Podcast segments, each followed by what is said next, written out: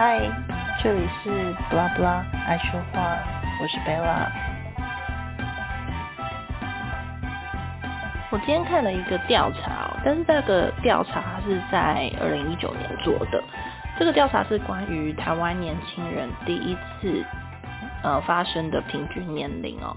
这个调查的结果呢，平均年龄是在十九岁，其中女生的平均年龄是十六岁。男生的平均年龄是二十岁，其实我有一点意外，我一直以为应该会是男生比较早发生第一次的，你知道吗？小男生总是呃兴致勃勃，至少我认识的小男生那个时候都是就是恩爱开黄腔，然后。长大一点才会是周遭的女生爱开黄腔，我不知道他是不是这样，不然就有可能是我的生活圈有一点问题，我要检讨一下。Anyway，我们接下来看，他说第一次发生的地点哦，第一名是彼此的家中，第二名是汽车旅馆，第三名是打野战。那我看到这个的时候，其实除了第一点以外，二跟三我都是有点 shock。汽车旅馆呢，所以。女生十六岁的时候，第一次发生在汽车旅馆，对方是个大叔吗？一定不可能是大学生啊，很少大学生或是这高中生会去汽车旅馆吧？还是说时代不一样了？就是我我太古板了吗？我我我真的很困困惑诶然后打野战，好了，打打野战勉为其难，可是这些人就是这些女生怎么会愿意第一次是打野战呢？就就流流血流的满脚吗？然后你要去哪里洗啊？我不懂。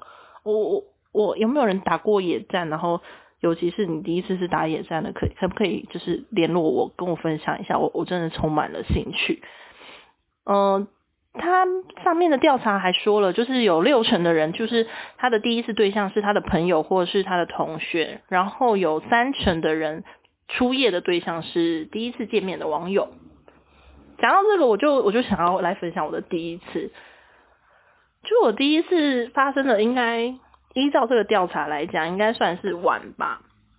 我的第一次发生在大学毕业的那一年，所以应该是二十二岁吧。那比平均年龄十九岁又多了三岁，我觉得有点晚了。那呃，故事是这样的，我要稍微有一个。前面导读的部分，嗯，我是一个蛮外向的人，然后认识我的人就是觉得哦，我很好笑啊，我讲话很幽默啊，然后不正经啊，然后非常的不怕生。但实际上呢，我在读书的时候，我我是一个呃没有自信的人。但我并没有表现给别人看，我的没有自信是比较像呃男女之间感情这一块。我我从小长大，我就是一直被数落，就是外形啊，然后个性啊，所以我对我自己非常没有自信。我觉得很担心我自己，我很怕我这一辈子都找不到男朋友。那我更担心的是呢，我会不会一辈子就是一个老处女，没有办法。就是跟任何人发生性行为，但我又非常的有兴趣，我想说，哦天哪，那到底是一个什么样的感觉？你知道以前日剧的时候都会把它拍的非常的唯美，非常浪漫，然后我也很想体验看看，但一直到大学毕业之前都都没有任何的呃跟异性交往的经验。那所以大学毕业的时候，我就决定我一定要做一些疯狂的事情。所以我就上网查了一下，那我就发现说，哎，其实去美国打工度假是有限制的。很多人都去澳洲，我就觉得我不要跟大家一样，我就是叛逆，我要去美国。因为美国限制很多，所以办的人相较起来就是少很多。那美国有其中一个限制，就是你必须是学生的身份。所以你大学毕业那一年的暑假呢，你就是最后的机会可以去了。我就用这个理由去说服我的父母，让我去参加美国的打工度假。然后我就靠着我的三寸不烂之舌，成功的说服了他们，然后就去参加了。那就像其他去打工度假的人一样，每个人心里都会有一个目标，嗯。我要去那边认识很多外国朋友，我要去看看这个世界有多大，我要开开我的眼界，我要存第一桶金，我要回来台湾创业。就是大家都保持着非常伟大的梦想跟非常正派的理由，只有我，就我所知是只有我啦。因为我的目标是我要去那边做一些疯狂的事情，没有人管得了我。我在美国天高皇帝远，我父母都不知道我在那边干了什么事情，一直到现在他们还是不知道我做了什么事情。所以这个 podcast 千万不能让他们听到，不然我就一辈子就毁了。那总而言之，呃，我就去了美国，然后我就跟我自己许下了一个承诺，我一定要在美国破处。对，真是有个智障的，竟然有人飞去美国要破处，就是我。然后呢，呃，我的理由是，因为我的我对于第一次的一个想法是，第一次是一个非常珍贵的经验。然后很多人都想要把这个美好的第一次的回应呢，跟自己的男朋友、第一个男朋友，或是等到未来的老公，要保留这美好的第一次给他，跟他分享。那我觉得不对啊，就几率来讲也不太对。你想想看哦，谁他最后呢跟他第一任男朋友或是他第一任女朋友有一个非常美好的 ending，不管是结婚也好，或是很 peaceful 的分手也好，很少吧？至少我知道的人里面就没没有几个第一次是一个非常很好的 ending。所以我就觉得不行啊啊！这么重要的东西，我就给一个人生的过客。然后如果说我就是这么的不幸运，我第一个男朋友就是个渣男，然后我就把我第一次给他，然后以后呢就被劈腿，那我不是赔了夫人夫人又折兵？好了，我觉得我的想法可能有一点点的偏激，但我当时就是这么想。其实我现在还是这么想啦。所以呢，我的目标就是我要有一个非常美好的体验。所以有这个美好的体验，我必须要找好一个完美的对象。这个对象呢，最好就是呢，上完床就不要再见面了，我们就永远停在那一页。那我的记忆就会一一直停留在美好的那一页。所以我决定去美国，这样以后在路上也不会遇到，真的很好。那去了美国之后呢，我就开始适应当地的环境，我开始我有工作，每天去上班。然后认识了很多那边的朋友，因为呢，我那时候就是被我的呃台湾的那些室友们排挤。那排挤这就是一个很有趣的故事，这个有机会可以来聊一聊。嗯，那我我在我在打工的时候呢，我认识了很多呃也是欧洲来的学生，然后他们就常常拍办 party 啊，就会找我过去。那有一次在 party 的时候呢，我就遇到了呃我欧洲朋友的。室友的朋友，嗯，关系非常的远，完全不知道哪来的。总而言之呢，他也在那个 party 上面。诶，这个人呢，他高很高，大概快一百九，然后呃有点壮，嗯，大概的形体就有点像熊这样，一个泰迪熊这样子。不是说顶帅，但是就是五官轮廓立体，然后 man man 的厚实的，那我我觉得蛮 OK 的。然后他就开始会靠近我，跟我聊一些有的没有的，倒酒给我喝，然后慢慢慢慢就会有一些些的肢体接触。那这个时候，我内心的小剧场就想着，Oh my God，就是现在，就是今晚我要破处了。然后对我内心有点激动，但是我外表还是就是表现的非常的说哦可爱啊，然后呃无无害的样子这样子。呃，我们聊得蛮愉快的，然后也交换了联络方式。因为 party 人很多嘛，我们各自有各自的朋友，所以，呃，这个 party 结束之后呢，呃，party 结束之后呢，我们继续联络，但 party 中我们是没有发生什么关系的。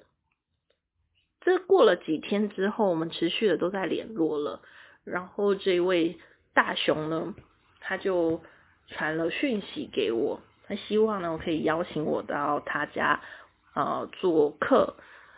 诶，做客哦。那我们大家都知道，绝对不是只是做客聊天那么简单，一定会做一些别的事情嘛。那我也就答应了，毕竟我就是有这样的想法。然后当天晚上呢，我就是搭了人生第一次的美国计程车，独自一个人前往他家。其实这个过程想一想都觉得有一点点的 危险。然后。我也不知道为什么我会有勇气这样子做，我那时候可能就是有点蠢。我到了他家之后呢，我还记得呢，他因为他也是到当地打工度假嘛，所以他是跟人家住 share house。他们的 share house 有一点特别，它有一个长长的楼梯，从一楼直接通到二楼。那二楼的左右各有一扇门，然后分别是他跟他的室友，啊，他就住在左手边，所以蛮好的啊。你们在左手边怎么样？嘿嘿，都没有人听得到。那我就进去了他的房间，我也废话当然就是看到他嘛，然后我们就聊天呐。那他其实一直以来都是很温柔的，然后表现的很 gentleman，对我也很好，很有礼貌。我们聊的其实也是蛮愉快的。然后他也知道我是我是第一次，所以他知道我很紧张，就问我说：“哎，你要不要喝一点酒？”然后就看了柜子上的酒，我就说：“哦，好啊，好啊。”我自己心脏砰砰砰砰的跳，很紧张，很紧张，所以我就拿起桌上了一瓶 Faga，我就直接咕噜咕噜咕噜咕噜 喝了半瓶去了。我真的觉得我酒量是蛮好的，那我就没有晕，也没有没有什么不舒服的感觉。我当下只是觉得，哦，好像比较放松了，好像可以开始了。所以呢，呃，我们就开始。做一些 flirting 啊，挑逗啊，然后慢慢的就开始有一点十八禁啦。然后前面呢表演呢差不多了之后呢，重头戏要来了，我就很紧张很紧张，准备被突破的那一刻，但怎么样就是破不了，而且就是他妈的有够痛，真的是痛到我眼泪都快要飙出来了。但是我事后想一想，我也觉得是蛮神奇的。可能我不太了解人体的构造吧，但我就不懂为什么我印象中它就没有特别大，怎么会这么痛？我真的是满头问号啦。但也算了，然后都过去了。反正总而言之呢。他就是发现就是这个不太顺利之后呢，他也是很好，他就说啊没关系，那第一次难免，不然我们今天就呃一起睡觉聊聊天就好了。我也是很很谢谢他这么体谅我，所以我们就一起睡睡觉这样子。可是，在半夜呢，他就手脚又不安分啦，然后你知道，我就开始摸来摸去的，嗯，所以后来我们又决定试了一下，那第二次的话就蛮成功的。就是就就很顺利的进去了，可能你知道半梦半醒之间，我有一点就是放松吧，就是没有没有 pay attention 在在我们的过程里，所以诶很快就被突破了。但我好像也没流什么血，所以我一直觉得我第一次就是发生在一个不知不觉当中就结束了，它就是有一种诶开始了，哦结束了，哦哦好好谢谢谢谢谢谢这样子的感觉。然后，嗯，不能说是失望，我只能说就是有点出乎意料。但除此之外，我觉得整体的感觉都是好的，就是包括他对待我啊，我们聊天的时候啊，然后我我知道他呃很多他自己的情情情感情方面的事情。例如说他被他被劈腿啊，伤得很重啊，所以他后来才开始当一个 playboy 的这些事情，所以我觉得我收获也是很多，我很喜欢听别人讲这种人生小故事。所以经过了这次之后，我隔天我就一早就离开了，因为我跟我朋友还有约，然后他就不断的传讯息给我啊，然后就说他有一个很好的回忆啊，他想要继续跟我联络。但是我后来就对他有一点爱理不理的，然后甚至就是开始不回他的讯息。那个故事听起来，我觉得我自己蛮渣的。但是，但是大家不要误会，我们不是男女朋友，所以我觉得这件事应该也还说得过去嘛。对我又没有跟他做出什么承诺，而且大家都只是你知道萍水相逢，没有很熟。所以在后面呢，我就嗯表现蛮明显的。然后他就没再跟我联络了。可是我们还有互相的 Facebook，所以我们都知道互相的近况。然后有一天，我有一天在去提款的路上，我然后打开那个 ATM 的门的时候，我就看见他在里面提款。我真的是一看到背影，就立刻转身跑走，好像我看到什么杀父仇人，不是杀父仇人，我看到什么抢劫犯之类的，很可怕，我就立刻拔腿就跑。我觉得自己有一点荒唐啦，其实不需要做到这个样子，但是我就是我内我内心的我内心的呃给自己的下的目标就是我我不要再见到这个人。但过了。这个暑假之后呢，他也回去了他的国家，然后我也是继续有在看 Facebook，然后关心的我所有朋友的状况，也包括他。我就看到没多久，他好像就认识了一个女孩子，两个人过得也是蛮开心的。呃，好像没有过几个月的交往，他们就结婚了。我是我那时候我是觉得真的真心替他开心诶，我又有一种我是 倒数第二个男朋友的感觉。不知道大家有没有看过这个电影？呃，如果没有看过，我可以推荐，我觉得你们可以去看，就是一个蛮有趣的电影。然后我就我就觉得我是那个主角，倒数第二个男朋友，是我帮助他转运，然后让他也可以交到一个很好的对象。Anyway，这就是我荒谬的第一次故事。我觉得说了这么多啊，其实总归于一句，就是你要做好自己心理建设，你要确定啊，你是已经想要跟这个人在这个时间点发生关系了，然后你没有做好了安全的保护，这样子你去做就不会后悔了。所以不管你今天是十六岁，你二十岁、二十五岁，在国内跟国外。或是跟朋友、跟男朋友，还是只是跟一个第一次见面的网友，我觉得真的都没有关系耶。我觉得只要做好刚刚提到这两点，心理准备跟安全措施，其实这就是一个很负责的表现了。大家千万不要因为其他人怎么想，或是其他人都已经做过这件事情了，然后就为了要跟大家一样而去做，那这样子自己一定会后悔的。好啦，那我们今天讲了那么多。我们第一集就差不多告一段落啦。这是我第一次录 podcast，我觉得有很多需要改进的地方。希望大家可以抽空啊帮我留言，然后告诉我你们喜欢哪一个部分，然后觉得我哪一个部分可以再改进，这样子下一集就会变得更好玩，然后更丰富，我也可以继续有动力的把我想要分享的故事分享给大家喽。那我们就下次见喽，拜拜。